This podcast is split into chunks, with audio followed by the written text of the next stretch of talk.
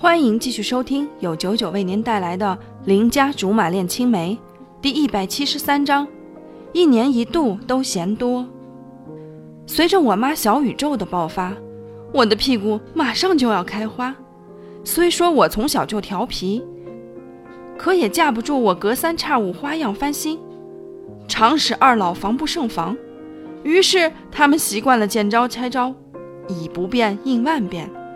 一招先吃遍天，那招就是棍子底下出孝子。我妈已经拿好了擀面杖，准备对我进行一番爱的教育。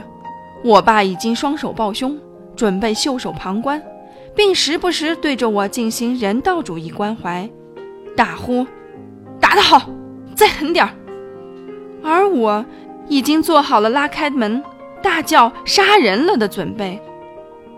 可是，我们再怎么准备都不及关羽这个新加入的家伙速度快。他一句：“哎呦，等等，我去拿摄像机。”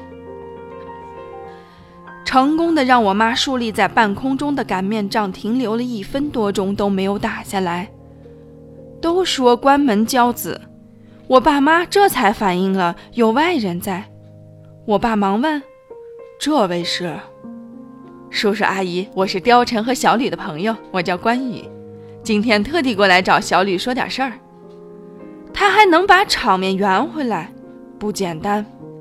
我爸妈对视着点点头，我妈慢悠悠放下擀面杖，笑脸迎人的对关羽说：“天儿挺早的，孩子，你还没吃早饭吧？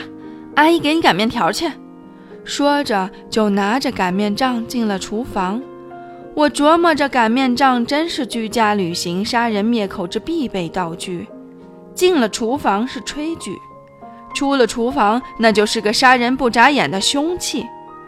吃了我妈的面条，关羽又帮我爸把我弄得一团糟的床单被罩给弄了进来。我爸妈也是识趣的人，知道关羽找我有事儿，也知道关羽和貂蝉是一伙的，乐得出去遛弯儿。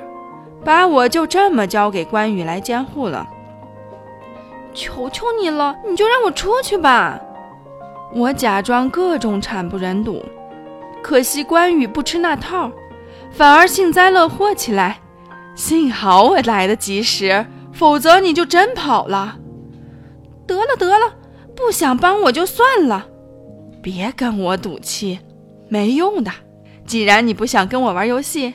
干脆说点你感兴趣的话题。什么？我不懂他到底要怎么分散我的注意力。他故意卖起关子，问我喜欢鲜花不？废话，你怎么不去问陈老师喜欢自拍不？他也不跟我生气，说起了正经事。这不是眼看着就到情人节了吗？我去年收购了一个鲜花基地。正想着怎么把鲜花高价卖出去，奸商，我有点愤愤不平。你这眼界是有多深远啊？新年都还没有到，就看见情人节了？你拿天文望远镜看的吧？再说情人节有什么好过的？嘿嘿，别口不对心的。他望着我笑，就好像我说的是假话一样。可是我说的真不真，跟我单不单身有关系吗？要是有情人的话，天天都恨不得是情人节；要是没情人的，一年一度都嫌多。你那鲜花为啥不等着清明节再卖？何姐，她表现出极大的求知欲。我说，清明节和情人节在本质上是一样的，送花送吃的。再说一堆哄鬼的话。关羽听完了，冒了一头汗珠子，华丽丽的囧了，